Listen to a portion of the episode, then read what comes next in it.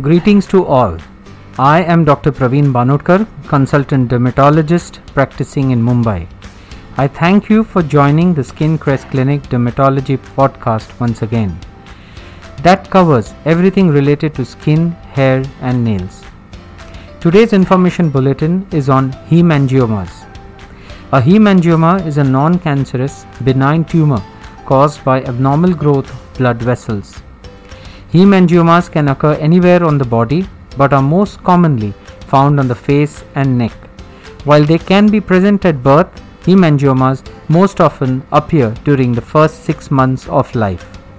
There are two types of hemangiomas. Capillary hemangiomas are in the outer layers of the skin. They are often called strawberry birthmarks.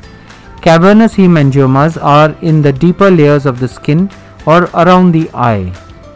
Capillary hemangiomas can be on the eyelids, the surface of the eye, or sometimes even inside the eye sockets. When that happens, the hemangioma may interfere with the normal development of the eye, can result in vision loss like amblyopia and glaucoma. Hemangiomas gradually disappear over time. Half of hemangiomas disappear by the age of 5 However, 90% are gone by the age of 10. What causes hemangiomas? The exact cause of capillary hemangiomas is unknown, but some research suggests that certain proteins in the placenta during pregnancy may be involved. Who is at the risk for hemangiomas? Female babies are three times more likely to develop hemangiomas than male babies. Premature babies are also at greater risk for hemangiomas. Capillary hemangiomas usually appear in the first 6 months.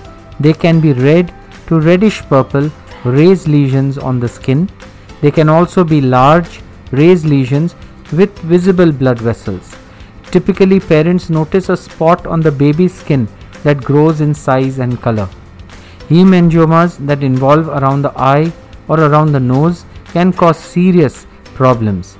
If large and unchecked, they can lead to poor vision development or they can even block the nostril, resulting in breathing problems.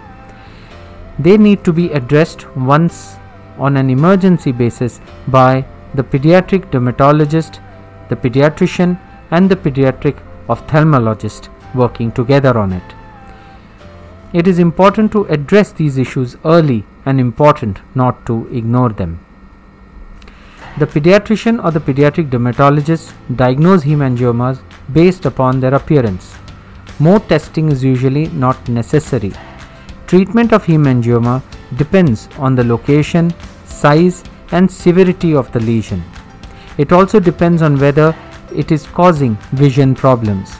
Not all hemangiomas need treatments, but hemangiomas near the eye, nose should be watched to make sure that they do not cause any further problems as discussed earlier. If a hemangioma is causing problems, there are a number of treatment options. Steroid medications and propranolol are medicines that work significantly well in patients suffering from hemangiomas. These medications need proper monitoring by the doctor and may need a specialized care unit to deliver them to the child during the initial phases of treatment. Laser treatments also are good options. A laser can sometimes stop the growth, diminish the size, or lighten the color of superficial hemangiomas. Surgery is generally reserved for small, well defined hemangiomas that are just under the skin surface. Hope you all enjoyed listening and gathered some valuable take home messages in today's discussion.